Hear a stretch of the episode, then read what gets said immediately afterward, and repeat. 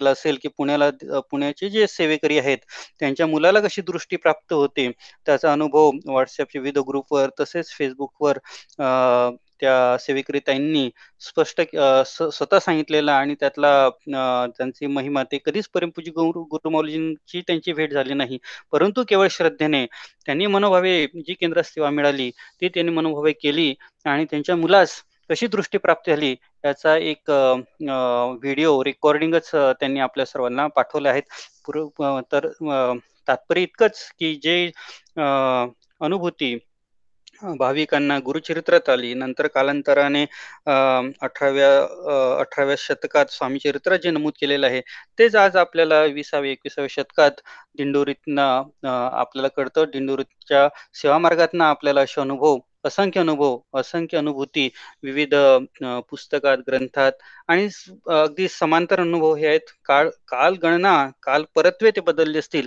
परंतु अर्थात अनुभूती आणि सेवा मार्गाची जी जी समरी आहे किंवा संदेश आहे तो एक सारखाच आपल्याला इथे दिसतो.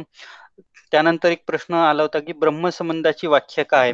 तर ब्रह्म संबंध जो आहे तो एक प्रकारे आपल्याला अशी थोडक्यात त्याची डेफिनेशन सांगता येईल की पूर्वसंचितानुसार जे मनुष्याकडनं अनैतिक किंवा अनैस अनैसर्गिक कृत्य घडलं असेल तर ते त्याचा मनुष्याला मनुष्याचा पाठपुरावा होतो. एक नैसर्गिक शक्ती त्याचा पाठपुरावा करते. आणि हे जे ब्रह्मराक्षस आहेत या यांना सर्व मंत्र येतात गायत्री मंत्र येतात महामृत्यूंचे मंत्र येतात ते देवांचे ऐकत नाहीत. कारण इथे कर्म अकर्म याचा संबंध येऊन ज्या मनुष्याकडनं ते कृत्य घडले असेल त्याचं प्रायचित्य म्हणून जेव्हा त्याची वजाबाकी आणि बेरीज होते त्यातनं त्या त्या कर्मानुसार अकर्मानुसार त्याचं फलश्रुती आणि त्याचं गणित मांडलेलं असतं. आणि हे खूप मोठं गहन असं त्याचे शास्त्र आहे. त्यात न जाता आपण एवढंच जाणून घेऊया की आपल्यालाही मार्गदर्शन असं आहे की आपण नेहमी सतर्क सावध होऊन कशा पद्धतीने मार्गक्रमण करावं आणि कसं आपण तीन अध्याय आणि नित्यसेवा आपली केली तर आपली जी बुद्धी आहे ती त्या पद्धतीने शाबूत राहते आणि आपल्याला त्या पद्धतीने रोजच्या जीवनात मार्गदर्शन मिळते. म्हणूनच आपण हे तीन अध्याय का वाचावे याचं उत्तर सुद्धा यातनं मिळतं. तसंच आणखीन एक चटकन एक अनुभव आठवतो की गुरुचरित्राच्या विसाव्या अध्याय सुद्धा ब्रह्मसंबंधाबद्दल एक छान अशी कथा आलेली आहे आणि त्यातनं आपल्याला एक बोध आणि निरूपण सुद्धा त्याचं मिळतं. शिरोड गावातील ती कथा आहे. शिरोड गावातील महिलेला गंगाधर ब्राह्मणांची ती पत्नी पतिव्रता स्त्री होती. आणि ती जन्मताच तिचे पुत्र पुत्र मरण पावायचे. आणि तिला ती कंटाळून कंटाळलेले असते पूर्ण परिवार की जन्मताच आपले पुत्र मरण पावत आहेत. आणि तिथे विद्वान ब्राह्मण विद्वान असतात त्यांना ते मार्गदर्शनाकडे जातात. आणि त्यानुसार त्यांना मार्गदर्शन असं होतं की पूर्वकर्मानुसार शौनक गोत्रातील ब्राह्मणांचे आपण द्रव्य घेतलेले आहेत आणि ऋण घेतलेले आहेत. आणि तो ब्राह्मण अत्यंत लोभी होता आणि त्या त्याचे धन परत दिले नाही. आणि त्यामुळे त्याने आत्महत्या केली. आणि तोच ब्राह्मण पिशाच होऊन हे सर्व गर्भ नष्ट करीत आहेत.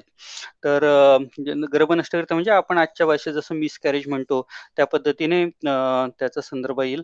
आणि तर मग ते मार्गदर्शन करतात आणि स्त्री पतिवत स्त्री उपाय विचारते. त्यावेळेस ब्राह्मण मंडळी म्हणतात की औदंब वृक्षाखाली जे पंचगंगा तीर्थक्षेत्र आहेत तिथे जाऊन श्री गुरूंची सेवा आपण करावी. पादुकांचे तीर्थ अभिषेक करावा पादुकांची तीर्थ घ्यावेत आणि तिथे ती पतिवेचा स्त्री महिनाभर तिथे राहते यथाशक्ती सेवा करते. आणि तिच्याकडे अर्थात त्यावेळेस द्रव्य नसतं धन नसतं परत द्यायला. आणि त्यावेळेस श्री गुरु त्या सर्व पिशाच्या पासून त्या ब्राह्मण स्त्रीची कशी मुक्तता करतात कशी सुटका करतात आणि तसेच ब्राह्मण पिशाच्याला कसं मुक्ती प्राप्त करते त्याला सद्गती प्राप्त होते याची कथा आपण विसाव्या अध्यायात वाचतो आणि कालांतराने पतिव्रता स्त्रीला पुत्र व कन्या प्राप्ती होते. तर हे सर्व ह्याचा संदर्भ ह्या आठव्या नवव्या देशी आहे म्हणून ह्या कथा संबंधित होत्या म्हणून आपण त्या सर्व जाणून घेतल्या आणि त्या कथातनच आपल्याला या लिलांमधनं अर्थात संदेश मिळतो तोच हाच की जे आहेत ज्योतिषी शास्त्र सुद्धा जे आहेत ते आपण मागे सुद्धा जाणून घेतलं की ग्रह ग्रहपीडा ह्या ज्या आहेत ह्या एक सूचनात्मक आहे आणि श्री गुरूंच्या सेवेमुळे स्वामी स समर्थांच्या सेवेमुळे यांचं निराकरण होतं. हे ग्रहपीडा सुद्धा बदलतात. ग्रह दशा सुद्धा हे त्याची सुद्धा बदल होतो. मनुष्याचं जे जीवन असतं त्यापेक्षा अधिक आयुष्य सुद्धा मनुष्याला मिळाल्याचे सेवेकऱ्यांना मिळाल्याचे अनुभव आहेत. गुरुचरित्रातही त्याचे दाखले आहेत, की आपण जे मागे जाणून घेतलं. तर अर्थात शरीराला मरण आहे, आत्म्याला आत्मा अमर आहे. म्हणूनच इथे स्वामी रामदास स्वामींचा सुद्धा आपल्याला मनाच्या श्लोकांमधला श्लोक आठवतो. "मना त्वाची रे पूर्वसंचित केले, तयासारखे भोगणे प्राप्त झाले." म्हणजेच काय मन मनाचे हे सर्व खेळ आहेत. मनाने हे पूर्वसंचित करून ठेवलेलं आहे आणि त्यामुळे हे हे जो आहे पूर्वसंचनानुसार या गोष्टी घडतात. अर्थात हे हे जन्मांजन्मांतरीचे दोष आहेत. त्याचे त्याचं निवारण होण्यासाठीच आपण पारायण करतो. तीन अध्याय आपण वाचतो. अर्थात मागे संदर्भ दिल्याप्रमाणे पहिला अध्याय भूतकाळासाठी, दुसरा अध्याय वर्तमान काळासाठी आणि तिसरा अध्याय भविष्यकाळ भविष्यासाठी आपण त्याचे संदर्भ बघतो. अशा पद्धतीने आपल्याला यथाशक्ती जे शक्य होईल आपल्या जन्मान जन्मांच्या पापांपासून, तडतडापासून, इतर कोणाला आपण अगदी चुकीचं बोललो असेल, त्यामुळे त्याचं मन दुखावलं असेल, अशा कितीतरी गोष्टी असतात, की आप आणि चालताना सुद्धा आपल्या मुक्या प्राण्यांचा किंवा मुंगीचा सुद्धा आपल्याकडनं जीव गेला असेल, त्यांचा जीव गेला असेल, या सर्व पापांपासून आपला परिहार होण्यासाठी आपण ह्या नित्यसेवेत सामील होतो आणि म्हणूनच स्वामी चरित्र सारामृताचं हे सुद्धा एक गहन अर्थ आहे. अध्याय आठवा आणि नववा याची आपण ही पार्श्वभूमी जाणून घेतली. अध्याय आठवा आणि नवव्यामध्ये जे सुंदर ओळी आलेले आहेत आणि त्यांचे मतितार्थ जाणून घेताना आपण पुढे जाऊया. आठव्या अध्यायाच्या सुरुवातीला विष्णुभाव थोरात म्हणतात, "जय जी सुखधामा, जय जयची परब्रह्मा, जय जय भक्तजन विश्रामा, अनंत वेशानंता." म्हणजे त्यांनी अर्थात सुरुवातीला स्वामी महाराजांना वंदन केलेलं आहे. जय जयजी सुखधामा. सुखधामा म्हणजे सुखांचे जे धाम आहे, हे जे धन आहे, बाकी सर्व ज्या गोष्टी आपण म्हणतो सांसारिक सुख, हे सुख नसून जे खरं सुख आहे, जो खरा आनंद आपल्याला मिळतो, जो परमा परमोच्च आनंद आपल्याला मिळतो, की ज्याचं वर्णन करायला शब्द नाही, ज्याला ब्रह्मानंद म्हणतात. त्या सुखाचा आधार जो आहे, ते सुख सुख जे आहे, ते ते सर्व आपल्या आपल्या जवळ आहे. म्हणून त्यांनी त्याला उपमा दिलेली आहे. जय जयजी सुखधामा, जे आपण स्वर्ग वगैरे म्हणतो किंवा ज्या पद्धतीचा परब्रह्म आनंद जो आहे, त्या पद्धतीने त्यांनी उपमा दिलेली आहे. जय जय जी परब्रह्मा, जय जय जी भक्तजन विश्रामा. म्हणजे भक्तजनांचं जे जे आधार आहे, आश्रमाचं श्राण आहे, जे विश्रांतीचं स्थळ आहे, ते आपणच आहात. अनंत वेशानंत, अनंत वेशा म्हणजे अर्थात भगवंतांनी अनंत वेश जे घेतले, जे दशावतार आहे आणि इतर सर्व अवतार आपण सुरुवातीला जाणून घेतले. त्या पद्धतीने त्यांनी त्यांचा जय-जयकार केला आहे. तुझ्याच कृपेनिश्चित अल्प वर्णिले स्वामी चरित्र, पुढे कथा सुरस अत्यंत वद्वितात उदयाळ म्हणजे आप आपल्याच कृपेने सर्व काही चालू आहे. स्वामी चरित्र मी आतापर्यंत सात अध्याय लिहिले, आता आठवा अध्याय लिहितो आहे. ते सर्व आपल्या पद आपल्या बुद्धीने, आपल्या मार्गदर्शनाने चालू आहे आणि ह्या कथा अत्यंत सुरस आहे, सोप्या आहेत आणि ते आपणच स्वतः वदवून घेत आहात. म्हणूनच त्यांनी तिथे स्वामी महाराजांचा जय-जयकार इथे केलेला आहे. त्यांनी लिहिलेलं आहे पुढे, मागील अध्यायाच्या अंती विष्णुबुवा ब्रह्मचार्यांप्रती चमत्कार दाविती येती ते चरित्र वर्णिले. म्हणजे चमत्कार जो दाखला तो सातव्या अध्यायात आलेला आहे. गर्वहरण जे झालं विष्णुबुवा जोग यांचं, असं त्याचा उल्लेख आलेला आहे आणि त्यांनी पुढे म्हटलेलं आहे, "अक्कलकोटी वास केला, जन लाविले भजनाला, आनंद होतेसे सकला, वैकुंठ साम नगरी ते." म्हणजे आपण अक्कलकोटी आहात, ज लोकांना आपल्या सद्मार्गाला लावलं आणि त्यामुळे ही जी अक्कलकोट आहे, वैकुंठासमा त्यांनी त्याची तुलना केली आहे. जसं वैकुंठ आहे, भगवान विष्णूंचं जे आपण स्थान म्हणतो आणि जसं शिवांचं भगवान शिवांचं जे कैलास आहे, त्या पद्धतीने त्यावेळेस जे अक्कलकोट आहे, त्यावेळेस त्यांनी त्याची तुलना वैकुंठासम केलेली आहे. अर्थात वैकुंठाला नाव वैकुंठ का पडलं याची सुद्धा कथा आहे, ती आपण पुढे जाणून घेऊ किंवा त्याचा संदर्भ येईल. नंतर पुढील ओवीत त्यांनी राय राजा रायबद्दर याबद्दलची जी कथा आहे, ती आपण आता जाणून घेतली. त्याबद्दल त्यांनी अ, त्या कथेचा पूर पूर्ण परामर्श तिथे घेतलेला आहे. अ, नंतर ओवी क्रमांक अ, 25 25 मध्ये त्यांनी म्हटलेलं आहे, "महाराष्ट्र भाषा उद्यान पद्म कुसमे निवडून शंकर, विष्णू दोघे जण स्वामी चरण पूजती." महाराष्ट्र भाषा ही उद्या हे एक उद्यान आहे. म्हणजे एक त्यांनी त्याला एक बागेची उपमा दिली आहे. एक सुंदर बागेची उपमा दिली. महाराष्ट्र भाषा इथे अर्थ मराठी.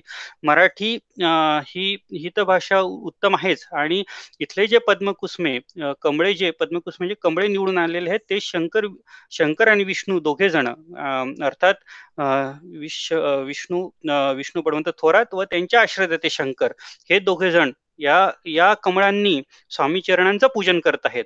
म्हणजे हे जे स्वामी चरित्ररूपी ज्या कथा आहेत हे जे आपण अध्याय आणलेले आहेत या माध्यमातनं त्यांचे चरण पूजित आहेत अशा पद्धतीने त्यांनी उल्लेख केलेला आहे. अर्थात महाराष्ट्र भाषेचा सुद्धा तिथे गौरव केलेला आहे. आणि ज्ञानेश्वरीत ज्ञानेश्वर महाराज सुद्धा म्हणतात माझा मराठीचा बोलू कौतुके परी अमृत्याचीही पैजा जिंके. ऐसी अक्षरे रसिके मिळविल. म्हणजे त्यांनी असं म्हटलेलं आहे की ज्ञानेश्वरांनी सुद्धा सहाव्या अध्याय ज्ञानेश्वरीत म्हटलेलं आहे की ही मराठी भाषा जी आहे ती त्याची तुलना काय करावी? म्हणजे अमृताबरोबर सुद्धा पैज लावली तरी मराठी भाषा जिंकेल अशा पद्धतीने त्यांनी त्याची महती सांगितलेली आहे. म्हणूनच परमपूज्य गुरु माऊलीजींच्या हितगुजांना आपण नेहमी ऐकतो की मातृभाषेतनं शिक्षण का घेतलं म्हणजे मातृभाषेचं महत्त्व यातनं आपल्याला कळतं. आणि म्हणूनच सुरुवातीला आपण जेव्हा स्वामीचरित्र सारामृताचं अंतरंग जाणून घेण्याचा हा उपक्रम सुरू केला त्यावेळेस सुद्धा जे आपले मराठीचे शिक्षक वृंद आहे ज्यांनी आपल्याला मराठी भाषा या पद्धतीने शिकवली आणि ज्यामुळे आज आपल्याला मराठी करतायत विविध शब्दांचे अर्थ करतायत त्यांचे सुद्धा आपण त्यांना वंदन केलं आशीर्वाद घेतलेले आहेत. आणि अशा पद्धतीने मराठी भाषेचा गौरव जो आहे तो तो शब्द सांगता येणार नाही. विविध पुस्तकं जे सुद्धा लिहिलेले आहेत आणि कमी शब्दात त्याचे अनंत अर्थ आपल्याला कळतात आणि त्यातनं आपल्याला मार्गदर्शन मिळतात. म्हणूनच ज्ञानेश्वरीमध्ये सुद्धा ज्ञानेश्वर महाराजांनी त्याबद्दल अगदी समर्पक असे दाखले सुद्धा दिलेले आहेत. जेव्हा आपल्याला यथावकाश शक्य असेल तेव्हा सुद्धा आपण ज्ञानेश्वरीचं वाचन करूया. आणि विष्णू शंकर अर्थात इथे बेमामू बेमालूमपरे विष्णू याचा उल्लेख केलेला आहे. शंकर विष्णू अर्थात देव देवता जे आपण जाणून घेतलं. तसंच विष्णू आणि शंकर इथेच चरित्रकार विष्णू बळवंत थोरात व त्यांचे मालक शंकर शेठ अशा पद्धतीने ते शब्द इथे वापरलेले आहेत आणि त्याचे अर्थ सुद्धा असे विधपत्ती निघतात. तर जाणून घ्यायचा अर्थ असा की ही ही जी अमृतवाणी आहे हे स्वामीचरित्र सारामृत आहे शब्द शब्दातनं व्यक्त झालेलं आहे. ब्रह्मविद्याच आपण असं म्हणू शकतो की शब्दातनं व्यक्त होत आहे शब्दातनं आपल्याला कळत आहे. स्वामीचरित्रातनं अगदी सुलभ असा हा ग्रंथ आहे म्हणजे त्यातनं कर्म स्पष्टीकरण कर्मकांड नाही. कर्म स्पष्टीकरण केलेले आहे पण कर्माची यात कटकट नाही. यात ज्ञान आहे त्यात ज्ञानाला वृक्षपणा नाही. भक्ती आहे पण मोठ मोठ्या अज्ञानाची किंवा अशा कुठल्याच प्रकारची यात भीती घातलेली नाही. स्वामींचा अवतार आणि स्वामी चरित्र हे मुळी सर्व गोष्टी सुलभ करण्यासाठी सर्वसामान्यांना कलियुगात या या पद्धतीने आपण ज्या पद्धतीने स्वामीचरित्र वाचतो या पद्धतीने वाचण्यासाठी त्याचा त्यासाठी स्वामीचरित्राचा या सारामृत ग्रंथाचा आपण म्हणजे त्या पद्धतीनेच ते लिहिलेलं आहे. आणि स्वामीचरित्र अवतार हे सर्व काही याचा मूळ म्हणजे हेच आहे की सर्व काही सुलभ आणि सोपं करून देण्यासाठीच ते हे सर्व काही उपक्रम चालू आहे. आणि आपण सुद्धा त्याचं रसग्रहण करतो आहे. अध्याय क्रमांक नऊ ला जाताना इथे असं लिहिलेलं आहे सुरुवातीला विष्णुबा थोरातांनी. की घरोघरी स्वामी कीर्तने नित्य होती ब्राह्मण भोजने. स्वामी नामांची जप ध्याने अखंडित चालती दिगंतरित म्हणजे अर्थात अक्कलकोटची त्यावेळेची महती काय वर्णावी? त्याकडे शब्द नाही ते एक वैकुंठच होतं. सत्य सगळीकडे अखंडित त्यांचे स्वामीनामांचा जपध्यान चालू होता अखंडित चालू होतं. आपल्या डोळ्यासमोर ते चित्र उभं राहतं की स्वामींची अनंत लिहिला लोकांना रोज तिथे नवीन नवीन चमत्कार आणि नवीन नवीन मार्गदर्शन तिथे मिळत होतं. तशा पद्धतीने त्या नगराचं काय उल्लेख करता येईल शब्दात ते सुद्धा शब्द अपुरे पडतात. आणि त्यात त्यांनी म्हटलेलं आहे दिगंतरी गाजली छाती कामना धरून चित्ती बहुत लोक दर्शनाती अक्कलकोट नगरात. दिगंतरी म्हणजे दहा दिशा ज्या आहेत त्यात सगळ्यात त्या त्यांची ख्याती गाजली आणि अक्कलकोटची महिमा स्वामीची स्वामी अवतारांची महिमा सगळे सर्वश्रुत झाली.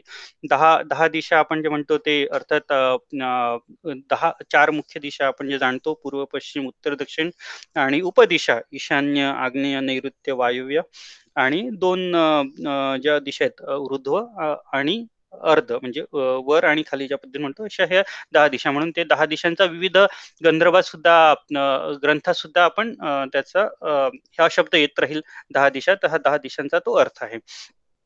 आणि त्यांनी लिहिलंय की नंतर ब्राह्मण, क्षत्रिय, वैशाधिक, शूद्र आणि अनामिक, पारसी, यवन, भाविक दर्शना येथे धावनी. कितीतरी विविध धर्माचे लोक, कितीतरी विविध पंथाचे लोक तिथे यायचे. आपण जाणून घेतलं की ख्रिश्चन लोकांना सुद्धा कशी अनुभूती आली. मुसलमान तर असायचे जमादार सुद्धा असायचे, विविध राजे तिथे दर्शनाला यायचे आणि अध्याय क्रमांक पाच व सहा मध्ये सुद्धा आपण मल्हाररावांची कथा ऐकली आणि नंतर आठ आठ आणि नऊ मध्ये आता आपण शंकररावांची कथा ऐकतोय.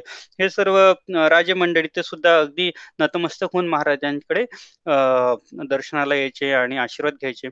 यात्रेची गर्दी भारी सदानंदमी नगरी, साधू, संत, ब्रह्मचारी, फकीर, संन्यासी तिथे सर्वच पंथाचे लोक, फकीर, संन्यासी, नाथपंथी सर्वच प्रकारचे लोक त्यावेळेस महाराजांच्या दर्शनाला यायचे. किती वर्णावे महिमान जेथे अवतरले परब्रह्म, ते नगरी वैकुंठ धाम प्रत्यक्ष भासू लागली. पुन्हा उल्लेख आलेला आहे की या नगराचं काय महिमा वर्णन करावा, की ते परब्रह्म स्वतः अवतरले आहेत. ते ते नगर जे आहे ते वैकुंठासारखंच म्हणजे जे विष्णूचं धाम आहे, ते वैकुंठ आहे. त्या त्या पद्धतीनेच ती नगरी भासू लागली. अशा पद्धतीने सुंदर वर्णन त्यांनी सुरुवातीला 9व्या अध्यायात केलेलं आहे. नंतर पुन्हा ती कथा जिथे महाराज अ, अ, दर्ग्याच्या अ, ठिकाणी जाऊन अ, शंकररावांचं अ, मरण वाच मरण दूर करतात आणि त्यांना त्यांचा जो ब्रह्मस्पंद आहे तो कसा दूर करतात या पद्धतीची ती कथा आपण अ, मागील आठवड्यात जाणून घेतली. अ, गाणगापूरचा उल्लेख आलाय. गाणगापूर अर्थात कर्नाटक अ, मधील गुलबर्गा जे श डिस्ट्रिक्ट प्लेस आहे, जे जिल्हा स्थान आहे, त्यातील गाणगापूर हे क्षेत्र त्याचाही तेथे उल्लेख आलेला आहे. आणि अ, पुढे जाऊन अ, अ, इथे त्यांनी लिहिलंय, सर्वानुमते तिथेची मठ बांधला सुन्यगच्ची कीर्ती शंकररावांची अजरामर राहिली. म्हणजे तिथेच त्यांनी मठ बांधला आणि जसं महाराजांनी सूचित केलं होतं त्या पद्धतीने शंकररावांनी भक्त मंडळीसाठी तिथे मठ बांधला. आजही तो अक्कलकोटला आहे. जरी त्याकडे जागा दूर होती, तरी महाराजांनी आज्ञा केल्याप्रमाणे त्यांनी तिथे मठ बांधला आणि त्यांची कीर्ती अजरामर राहिली. आणि तसंच आज सुद्धा आपण जर गाणगापूरला गेलो किंवा जे चार दत्तधाम आहेत, तिथे सुद्धा स्वामीचरित स्वामी समर्थांचा दिंडोरीपणे दरबार आहे, भक्त निवास आहे आणि भक्तांची सोय व्हावी म्हणून तिथे विविध धर्मकार्य चालू असतात. अन्नसंतर्पण चालू असतं. म्हणजे जेणेकरून आपण जेव्हा जाऊ, आपल्याला जेव्हा शक्य होईल तिथे आपण पारायण करू शकतो. ती जी सेवा आहे त्यात सहभागी होऊ शकतो आणि म्हणून कितीतरी सेवेकरांनी यथाशक्ती तिथे दान दिलेलं आहे आणि त्या त्या दानातून सेवेकरांच्या श्रमदानातून श्रमदान सुद्धा बऱ्याच सेवेकरांनी केलं आणि त्यातनं ती वास्तू उभी आहे आणि त्यामुळेच असं इथे लिहिलेलं आहे, की कीर्ती शंकरावांची अजरामर राहिली. म्हणून जेथा जेव्हा-जेव्हा आपल्याला शक्य होईल, तेव्हा सुद्धा आपण अशा उपक्रमात सहभागी व्हावे. पुढील ओवीत विष्णुबा थोरात म्हणतात, अगा स्वामी चरित्र तयाचा न लगेची पार, परी गंगोदक पवित्र, अल्पसविता दोष जाती." म्हणजे स्वामी चरित्र जे आहे ते त्यांनी त्याला गंग गंगेचं जे उदक आहे, गंगेचं जे तीर्थ आहे, त्या पद्धतीने उपमा दिलेली आहे. याच हे याची महती त्या पद्धतीने त्यांनी तुलना केली आहे, की गंगेचं उदक जे जेव्हा आपण गंगे स्नान करतो, त्या पद्धतीने आपलं पाप निश पापा पापाचं मार्जन होतं. त्या पद्धतीनेच हे जे स्वामीचरित्र आहे, त्याचं जेव्हा आपण वाचन करू, ते त्याची तुलना त्या पद्धतीने त्यांनी केलेली आहे. "श्रवणी धरावा आदर, तेणे साधती इह परत्र." म्हणजे इथे आदर धरून, आदरपूर्वक, मनोभावे याचं आपण सेवन करावं, याचं पारायण करावं. "तेणे साधती इह परत्र." इह लोक परलोक त्यामुळे सहज शक्य होतात. परलोक म्हणजे आपला जो जीवन आहे, ते आयुष्य जे आहे त्याचा त्याचा अगदी सुकर होतो. आपल्याला यथाचित त्याचा अर्थ समजतो. "जे झाले स्वामी किंकर, विष्णू शंकर वंदिती द्या." जे स्वामी किं किंकर म्हणजे सेवक. जे स्वामींचे सेवक आहेत, त्यांना विष्णू शंकर त्यांच्या चरणी नमन होतात, त्यांना वंदन करतात आणि विष्णू शंकर पुन्हा आपण तो अर्थ जाणून घेतला मागील अध्यायात, त्या पद्धतीनेच इथे त्याचा त्यांनी तो शब्द गुंफिला आहे. इथे त्यांनी सुरुवातीला एक फार छान उल्लेख केलेला आहे. "अघा स्वामीचरित्र तयाचा न लगेची पार, परी गंगोतक पवित्र, अल्पसविता दोष जाती." म्हणजे आपण बघतो, की उत्तर काळी काशीला बरेच लोक गंगा स्नानी जातात. उद्देश हा असतो, की गंगेच्या काळी सेवा करून जर मरण प्राप्त तिथे झालं, तर आपला आपलं जो आहे तो जीवन धन्य व्हावं, अशा पद्धतीने काही लोकांची धारणा होऊन आपण जेव्हा बघतो काशीला, तीर्थक्षेत्री वाराणसीला बरेच लोक सेवा करत असतात आणि ते ग गंगेचं ते उदकाचं जे आहे ते त्या पद्धतीने महत्त्व आहे. तसंच हे शब्दरूपी जे ज्ञान आहे, हे शब्दरूपी जे ग्रंथ आहे, त्याचं सुद्धा तितकंच महत्त्व आहे. जसं आपण भागवतात सुद्धा बघितलं, की एक म्हणजे त्याची परीक्षित राजा जो असतो, तो युगातील कुंती पुत्र अर्जुन यांचा जो नातू अभिमन्यूचा पुत्र, त्याच्या संबंधित ती भागवतातली कथा आपण मागील काही महिन्यापूर्वी जाणून घेतली, की त्याच्याकडनं अभि परिषद राजाकडनं प्रमाद घडतो. ऋषींच्या आश्रमी तो जातो. ऋषी समाधी अवस्थेत असतात. त्यावेळेस मृत सर्प जो बाजूला पडलेला असतो, त्यावेळेस तो परिषद राजाला परीक्षित राजा त्यांच्या गळ्यात तो मृत सर्प घालतो आणि नंतर त्याला त्याचा त्या या कृत्याचा शाप मिळतो.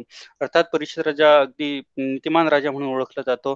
त्याच वेळेस परिषद राजा त्याला त्या सर्व मुनींचे आशीर्वाद तो घेतो, की आता मला तर शाप मिळालाय, की शाप असा असतो, की सात दिवसात तक्षकाकडनं परीक्षित राजाला मरण येईल आणि असा तो शाप असतो. परीक्षित राजा सर्व मुनींचे आशीर्वाद घेतो आणि शुकमुनींकडनं भागवत ग्रंथाचे निरूपण व श्रवण करतो. कारण तो म्हणतो, की सात दिवसात तुम्हाला मरण येणारच आहे.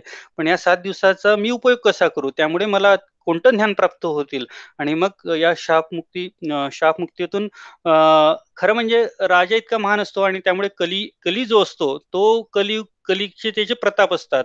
कलीचे जे प्रताप असतात ते कलियुग सुरूच होऊ शकत नाही. जेव्हा द्वा द्वापरिकाच्या शेवटी श्रीकृष्ण भगवान श्रीकृष्ण निजधामाला जातात त्यानंतर जो कली आहे तो प्र प्रयत्न करत असतो की आता कलियुग सुरू करावं. कलियुगाचे जे दुष्परिणाम आहेत ते जणांना दाखवावे किंवा कलियुग तिथून सुरू होणार. पण कलियुगाला कलियुगला तो बांधून ठेवलेला असतो परिषदाला. म्हणून त्यानंतर ही घटना घडते आणि शाप मुक्तीसाठी मुनींकडनं आशीर्वाद मिळून पुढील आयुष्य सुद्धा परिषद राजा कडे पर्याय असतो परंतु राजा म्हणतो की हा पर्याय मी निवडणार नाहीत. मला शापमुक्ती माझ्या कर्मानुसार मिळाली आहे. आणि मी तर वेगळाच आहे. आणि या सात दिवसाचे मला शुद्ध ज्ञान प्राप्त होईल म्हणून तो शुकमुनींना ते विनंती करतात आणि त्यातनं अतिशय ज्ञान प्राप्त होते. आणि सांगायचा अर्थ असतात की ह्या शब्दरूपी ज्ञानातनं ज्ञाना मोक्ष मिळते. आणि ह्या शब्दरूपी जे ज्ञान आहे हे स्वामी चरित्रातनं आपल्याला आता प्राप्त होत आहे. आणि आपण त्यात नेहमी पारायण करतो. विविध ग्रंथ आहेत. भागवत गुरुचरित्र नवनाथ वगैरे ग्रंथात आहे त्याला आपल्याला त्याचं महत्त्व आपण म्हणून त्याचं जी तुलना आहे जे गंगे काठी जे स्नान केल्यानंतर गंगेचे उदक जे मिळाल्यानंतर जे आपलं जे पापशालन होतं त्या पद्धतीने ह्या ग्रंथाचं आपण वाचन केल्याने पारायण केल्याने नित्यसेवेत त्याचा समावेश केल्याने आपल्याला त्याची फलश्रुती मिळते. आणि परमपूज्य गुरुमाजी नेहमी म्हणतात ग्रंथ वाचले तर संत समजतील आणि संत समजले की भगवंतापर्यंत जाता येईल. अशा ग्रंथांचा महिमा अगाध आहे आणि ते बोलण्याची खरोखरच सीमा आज झालेली आहे. आणि या पद्धतीने आज आपली वेळही इथे होत आहे. पुढील अध्याय क्रमांक दहा आपण पुढच्या सत्रात जाणून घेऊया. आज आपली सामुदायिक सेवा रुद्रसेवेची वेळ होत आहे. आज आपण थांबूया. झालेली सेवा श्री स्वामी चरणार चरणांपर्यंत अर्पण करूया. श्री स्वामी समर्थ. श्री स्वामी समर्थ. श्री स्वामी समर्थ. गुरुवंदना. Shri Swami Samarth. One minute गुरुवंदना can some kit take please. ताई आरोही घेऊ दे का? हो घेऊ दे ताई. गुरुर्ब्रह्मा गुरुर्विष्णू गुरुर्देवो महेश्वरा गुरु साक्षात् परब्रह्म, तस्मै श्री गुरुवे नमः। श्री स्वामी समर्थ महाराज की जय। श्री गुरुदेव दत्त, श्री त्र्यंबकेश्वर महाराज की जय। गंगा गोदावरी माता की जय। सदगुरु परम पूज्य मोरे दादा की जय। श्री स्वामी समर्थ गुरु माऊली की जय। भारत माता की जय। श्री स्वामी समर्थ। श्री स्वामी समर्थ।